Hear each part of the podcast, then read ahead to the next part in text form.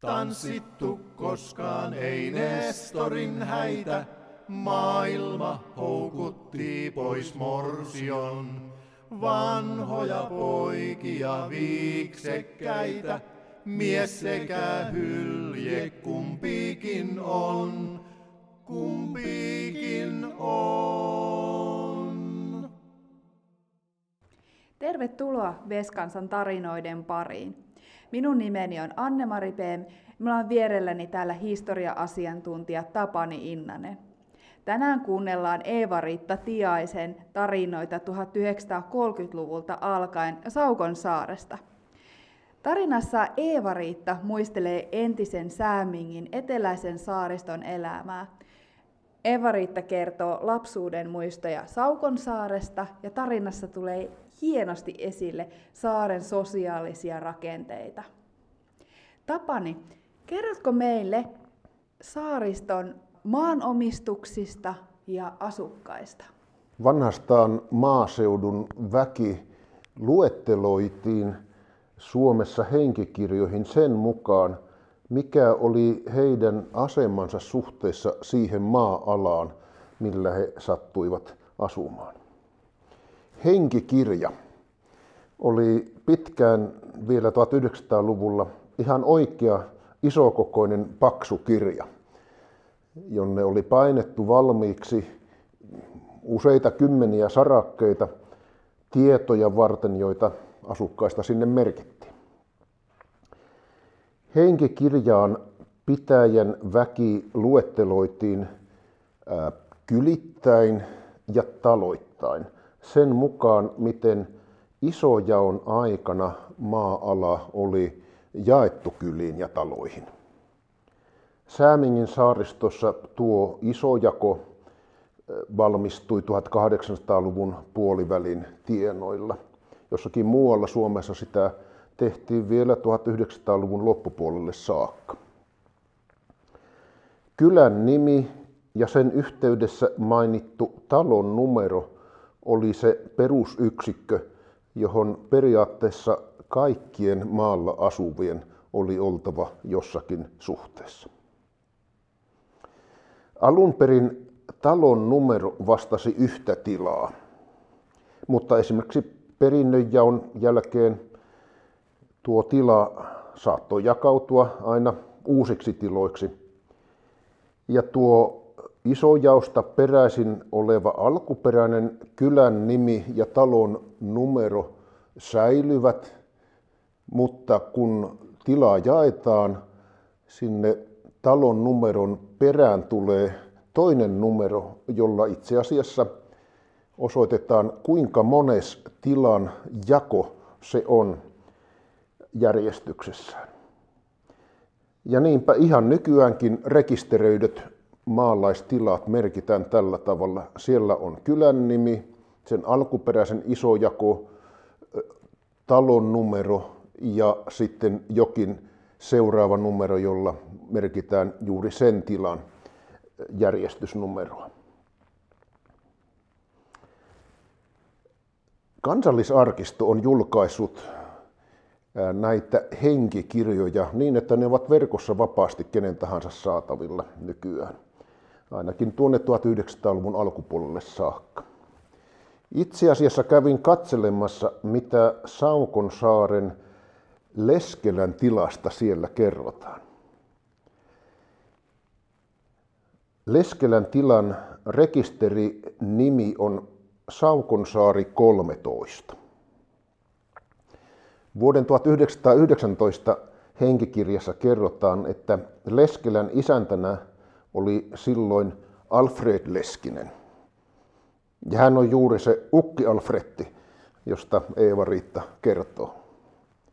Alfred Leskinen oli vuosikymmenten ajan Säämingissä hyvinkin paljon esillä ollut luottamushenkilö kunnan, seurakunnan ja erilaisten yhteisön, esimerkiksi Säämingin säästöpankin elimissä.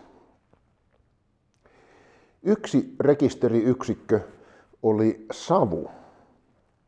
Savu tarkoitti itsenäisen talouden asumiskäytössä ollutta lämmitettyä asuintaloa. Savuja saattoi yhdellä tilalla olla useita.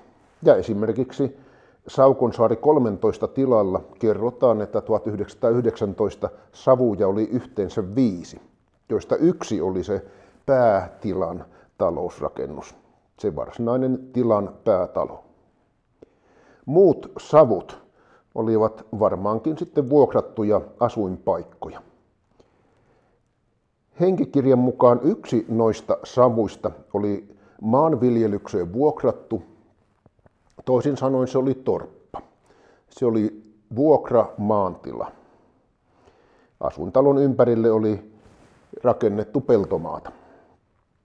Muut kolme savua olivat todennäköisesti vuokramökkejä, niin sanottuja mäkitupia, joiden yhteydessä oli korkeintaan pieni kasvimaa, eivät siis varsinaisia viljeltyjä maalaistiloja. Vuonna 1919 Leskelän tilan omaa väkeä oli henkikirjoilla yhteensä 12 henkeä. Sen lisäksi Saukonsaari 13 alueella asui muitakin palvelijoita, työväkeä sekä sitten näitä vuokralaisia. Yhteensä Saukonsaari 13 asukkaaksi on henkikirjoitettu 33 ihmistä. Pari palvelijaa heistä asui mitä ilmeisimmin Leskisen perheen kanssa samoissa tiloissa, mutta muut talossa työtä tekevät asuivat enemmän omillaan, varmaankin omassa vaatimattomammassa talossa tai mökissä. Vanhastaan maalta vuokrattu asuin talo, vallankin jos se oli torppa tai siinä oli maanviljelystä yhtään ympärillä, maksoi vuokraa tekemällä päivätöitä. Se tarkoittaa sitä, että oli tehty sopimus, että vuokralaisen oli käytävä tekemässä talon töitä esimerkiksi kymmenenä päivänä johonkin tiettyyn kiireisen peltoviljelyjen aikaan – Joskus saatettiin tehdä niin, että edellytettiin, että täytyy tehdä hevosen kanssa niitä töitä. Ja naisväkikin usein kelpuutettiin tekemään aputöitä. Tätä järjestelmää ja tätä vuokratyöpäivää kutsuttiin Länsi-Suomessa ruotsin kielestä kääntyneellä sanalla taksverkki. Itä-Suomessa vastaava vuokratyöpäivä oli nimeltään possakka – joka taas tulee venäjän kielestä. On hyvin sisällöltään itse asiassa samanlaista vuokratyötä merkitsevä sana. Itä-Suomessa oli kylläkin jo 1900-luvun alkupuolella tapana maksaa vuokraa ihan rahaa vuokrana, jos vuokralaisilla vain oli sellaisia tuloja, joilla sitä saattoi maksaa. Tämä possakka oli kyllä kuitenkin yleisesti käytössä oleva sana, ja se saattoi kyllä merkitä muutakin kuin varsinaista vuokratyötä. Saatettiin vaikka sanoa, että no sepä oli melko possakka, joka tarkoitti vain yksinkertaisesti sitä, että jokin kovin työläs työvaihe oli saatu tehdyksi. Kun Eeva-Riitta muistelee mökkiläisten tehneen possakkaa joskus keväisen pyykinpesun aikana rannalla – saattaa hyvinkin olla kysymys siitä, että vuokralaiset olivat tekemässä työtä, jolla he maksoivat vuokraa. Yhtä hyvin paikalla oli todennäköisesti talon palveluskuntaa ja ihan omaa talon väkeäkin. Ainakin Eeva-Riitta lapsena siellä muistelee liikkuneensa ja kahvin tuoksu on jäänyt hänellä mieluisena muistiin noilta possakkapäiviltä. Vaikka Eeva-Riitta on hyvin selvästi toimeen, hyvinkin toimeen tulevan suorastaan ehkä rikkaan talon tytär, ei tuossa muistelussa mitenkään erityisesti korostu, että possakkaa tekevät tai talonväki olisivat olleet jotenkin eri asemassa. Eeva-Riitan kertomukset ja Leskelän talon tilanne vastaavat varmaan aika hyvin saaristolaisten ää, sosiaalisten ryhmien elämäntapaa. Ilman muuta siellä oli hyvinkin omistukseltaan erikokoisia tiloja, maata omistamattomia, köyhiäkin ihmisiä, mutta yleisesti ottaen sosiaaliset erot tai ainakaan vastakkainasettelut eivät olleet saaristossa kovin isoja. Säämingin koko väestöstä 1900-luvun alkupuolen ajan noin kolmannes kuului maata omistavaan itsenäisten talollisten joukkoon. Ja todennäköisesti tämä joukko oli sillä saaristossa vielä selvästi isompi kuin keskimäärin Säämingin alueella. Eihän siellä saaristossa juuri ollut torppareita eikä vallankaan teollisuustyöväkeä siellä asunut. Iso joukko siis kuului itsenäisten talollisten joukkoon, vaikka toki osa niistä saattoi olla pienempiä. Toisaalta mökkiläisten suhteet talollisiin saattoivat olla hyvin luonnikkaita ja välittömiä. Niinpä arvelen, että kun Eeva-Riitta tässä puheilee ja muistelee mökkiläisiä yhdessä talonväen kanssa, hän varmaan aika mukavasti tulee kertoneeksi siitä, mitenkä yhdessä eläminen siellä saaressa järjestyi. Kiitos Tapani. Tuo oli kyllä erinomaisesti selostettu sosiaalisten suhteiden rakenteita ja Tosiaan siis Eeva-Riitta Tiainen on myös ilmiömäinen kertoja ja hänellä on niin hienoja tarinoita, että me jaetaan hänen tarinat kahteen osaan. Mutta tässä kohtaa on nyt aika musiikin ja seuraavaksi kuunnellaan Matti Muhosen tunnelmointia ja sen jälkeen siirrytään kuuntelemaan Eeva-Riitta Tiaisen tarinaa.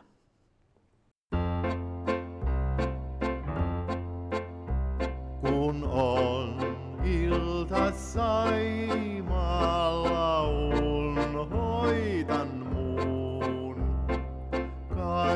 Lord.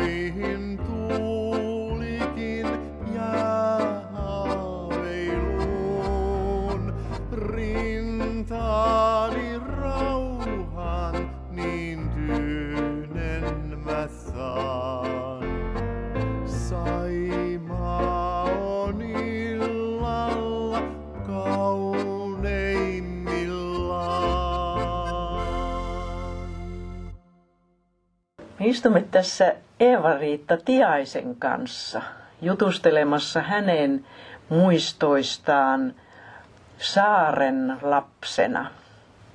Sinä oot Saukon saaresta kotoisin.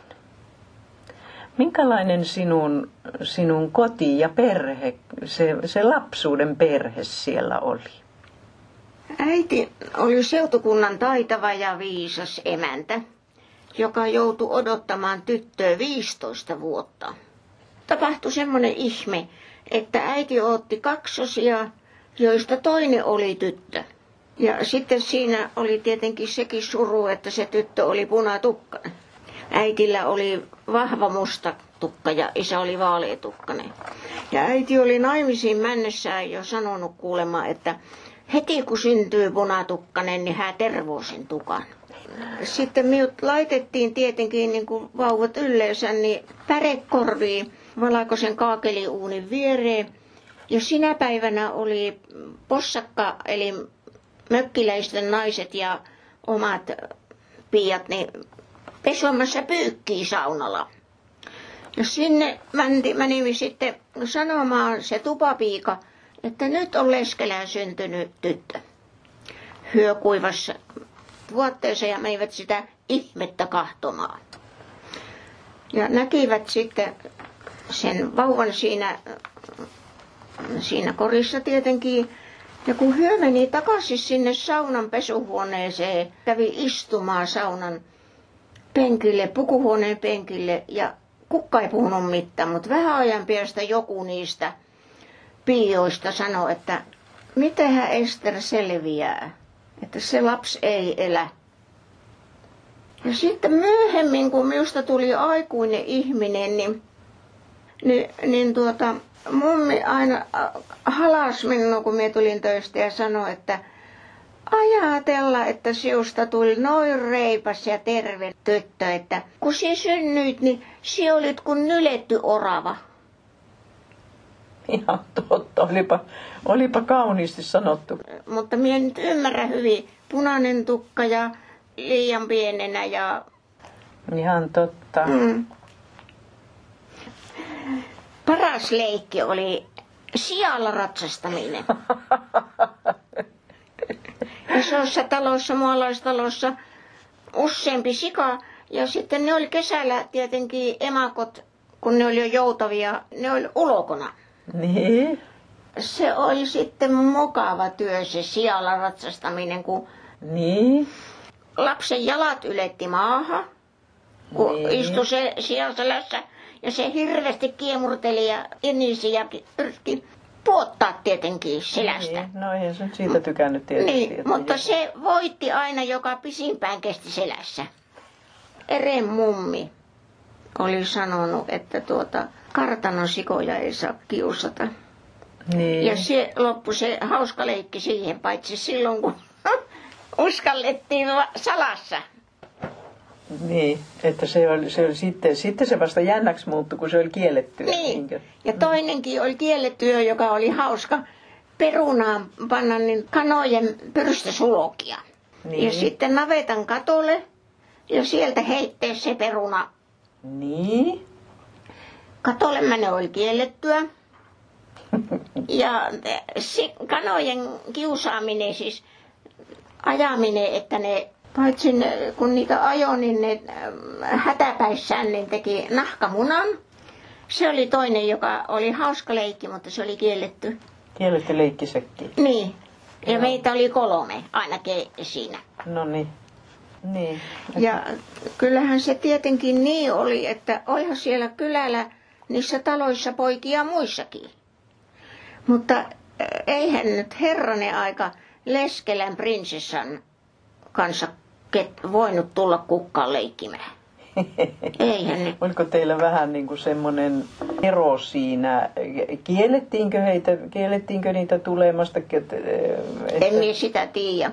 niin, vai oliko se vaan muodostunut semmoinen käsitys, että Olihan se varmaan muodostunut se käsitys, kun semmoinen ihme viimeinkin oli sattunut, että Leskelä oli syntynyt tyttö, jo- jolla oli tammenlehvä veli.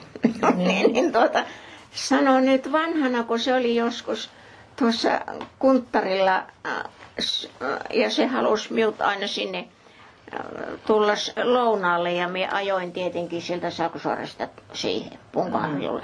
mm, Niin se sanoo, että kun sinulla ei ole ikinä lapsena ollut minkäänlaista kuria, kun äiti ei tietenkään sitä ainutta erikoisasemassa olevaa prinsessoa, niin sitä ei kukaan saanut moittia, eikä sillä ei ole ollut ikinä mitään kuria.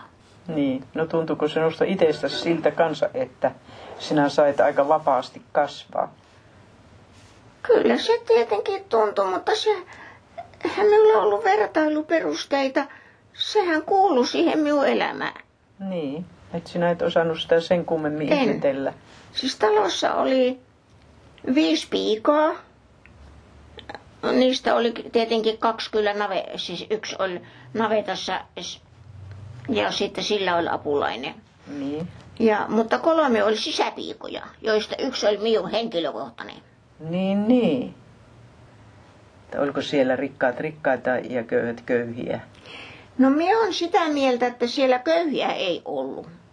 Se, on- se on minun käsitys. Kyllä ne minusta ne Saakosuoren mualaiset, niin ne oli tavallisia muaviljelijöitä, itse eläviä. Että ne nyt oli erikoisempia ne Leskelän mökkiläiset. Millä lailla ne on erikoisia? No, että niillä ei ollut omaa taloa. No kävikö ne siellä Leskelässä töissä? Oliko ne No niitä? pakkohan niihin oli Ne käydä. oli semmoisia päivämiehiä. Niin. Mutta Masa sanoi, että se oli erittäin taitava mies tekemään. Että se teki kaikki nämä Leskelän halot. Ja Mm-mm. niitä ei ollut vähän niitä halakoja, kun oli. Että sitä puuta on mennyt paljon. Niin. Siis keväällähän äh, niin oli pyykkipäivä rannalla. Niin. Ja Risto ja mies siis kaksoset päästiin sinne rantaan mukaan silloin, kun ne naiset oli siellä. Niin. Ja tuota, sehän niille mökkiläisillehän se oli possakkapäivä.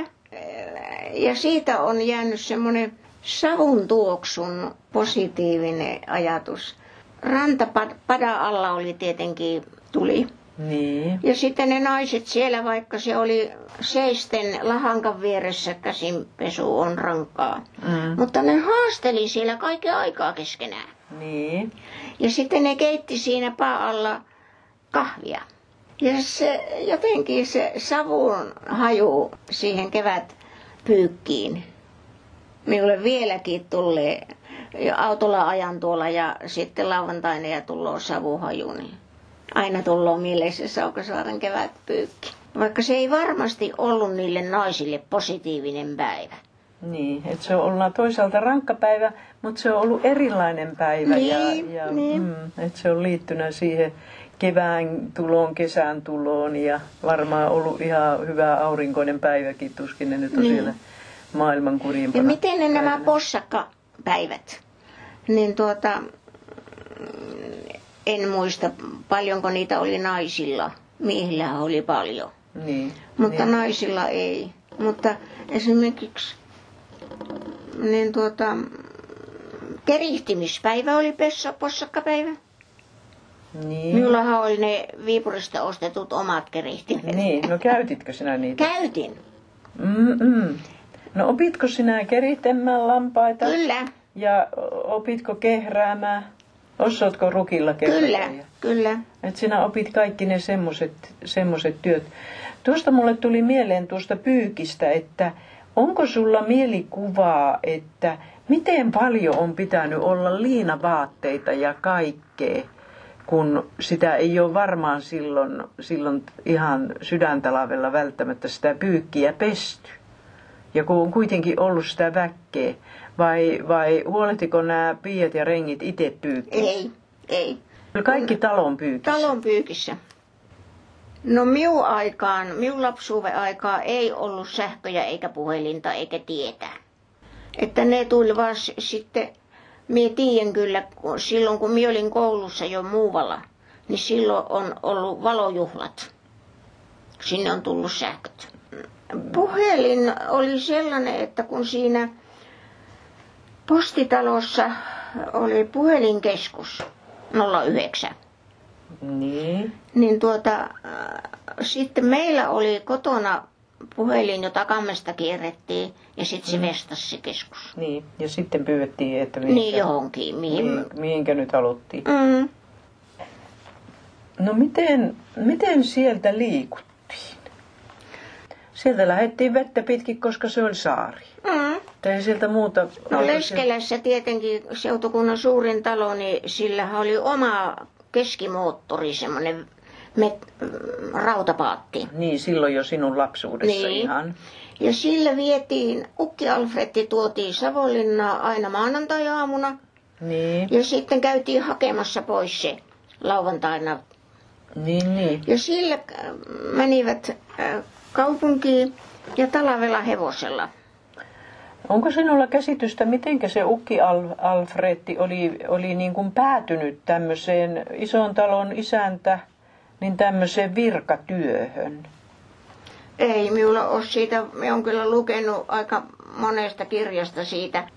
Se, on, se Ukki Alfretti on tuota tullut sinne niin nuorena joutunut isännäksi siihen Niin. taloon. Senkö takia, että kun oli monta sataa hehtaaria maata, niin automaattisesti Kallislahdesta oli joku, joku toinen isäntä ja sitten Ukki Alfretti. Niin, Mutta Ukki Alfretti on Siemingin nuorin ja pisimpään ollut kirkkovaltuuston tämmöinen joku puheenjohtaja. kirkkoväärti. Niin, ja, Niin. ja tuota sitten kunnanjohtaja. Mm, Sillä oli oma huone siinä Siemingin seurakuntatalon siinä ja pankinjohtaja. niin, niin. Niin se oli hänellä kaikkia hänellä niin kuin oli kertynä näitä, oliko hänellä, oliko hänellä koulutusta vai oliko hän muuten vaan tämmöinen hyvin noheva mies? Hyvin Että- noheva mies ja sitten tuota, sen patriarkka. Minä muistan lapsuudesta hyvin sen ajan, kun tuota sitten se lauantaina, kun se haettiin kotiin. Ja sitten oli hämärä hetki. Niin. Ja että ei heti mihin lamppuihin pantiin tulta ja mihin sitten myöhemmin olihan sakki, mutta alakuu ei tietenkään ollut. Niin, oli öljylampuja, niinkö? Mm. Niin se uk- ukilla oli semmoinen kelevoton tapa, että se otti meidät kaksoset aina hämärähetkellä polovelle tälle istumaan, kun se itse istui siinä tuvan kiikkutuolissa. Niin. Ja se lauloi joka kerran kaksi sammoa laulua, vaikka minun mielestä sillä ei ollut laulujentä. Tämä Musta Saara, muistatko semmoisen? Joo, Ei taivahassa kuollut vaaraa. No Niin, lauloi. Hirmuisen monta säkeistöä. Ja sitten toinen laulu oli tämä, on nuoruusaika toukojen maa lämmin silloin on. Miten, äh, milloin sinä pääsit mukaan kaupunkiin sitten? Muistatko sitä? Yhden kerran pääsin talvella. Mitäs varten lapset olisi viety kaupunkiin? Just minä ajattelin, että pääskö sieltä lapset No kaupunkiin? ei, tietenkään, kun ei niillä ollut mitään syytä. Niin. Talvella yhden kerran muistan pääseeni. Silloin tuota, kun oli, mie olin kyyvissä, varmaan oli äitikin, niin siinä kirkkoreen perässä oli mm, karhuntalja, Niin. arvokas karhuntalja. Niin. Ja, ja tuota, vällynä oli koira, koiran nahkavälly, kun tavallisesti vällyhän on lampaan nahkasta. Niin yhden kerran on päässyt talvella muistan päässeeni. Niin. Ja kesällä, No minkälainen mielikuva sinulle jäi kaupungista silloin, kun sinä pääsit lapsena? no se äh, kesä oli kyllä siitä, että oli hienoja muistoja.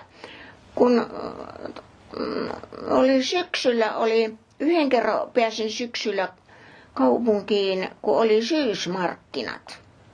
Mm. Ja siinä äh, sataman laiturilla oli surmaajo-kuppi, Niin. jossa pitki seinää ajoi mies moottoripyörällä. Niin, niin. Ja sitten siinä oli tietenkin tanssilava. No tanssittiinkin siellä?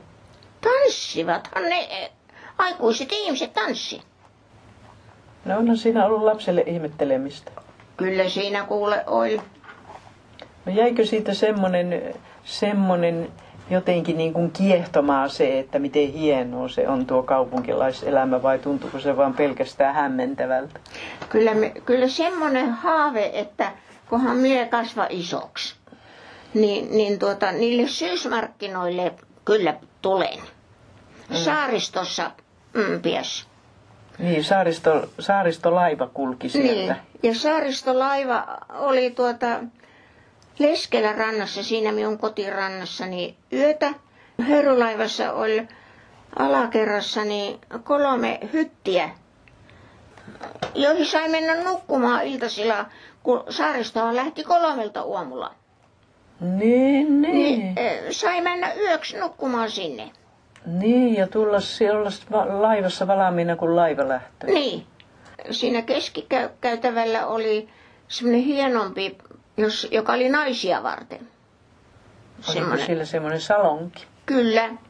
Ja sitten miehiä varten oli alakerrassa roihala. Se oli sellainen, jossa oli tasaisia, sai olla pitkällään. Mm. Ja etukannella oli, se oli tavaroita täynnä. Siinä oli aina postisäkit ja siinä oli aina maitotonkat, jotka Mm. tuli meijerille. Ja sitten jos oli elukoita äh, tapettavaksi kaupunkiin tai johonkin suoreen, Mm. niin ne oli kiinni aina siinä etukannella. Lehmät oli kiinni, mutta sijat oli laatikossa. Ne oli, se, kun se oli siinä yötä siinä Leskelän rannassa, niin äiti antoi niille aina sille emännälle perunoita ja maitoa ja voita ja munia ja, ja sitten kesällä tietenkin puutarhasta kaikenlaista. Niin, eli niitä ruokatarvikkeita saivat siitä. Niin, Saivat lähiruokaa sieltä Kyllä, teidän, teidän pellolta. Kiitoksia sinulle tästä nyt. Tästä kaikesta muistamisesta. Kyllä mie mielelläni, siis miehän jopa niitä rakkaita lapsenlapsia, niin mie haluaisin, että mie joskus kertoisin niille kaiken maailman tämmöisiä miulle tärkeitä. Mm. Ettei niiden tarvitse paperista lukea. Niin. Na na na na na na na na. Na na na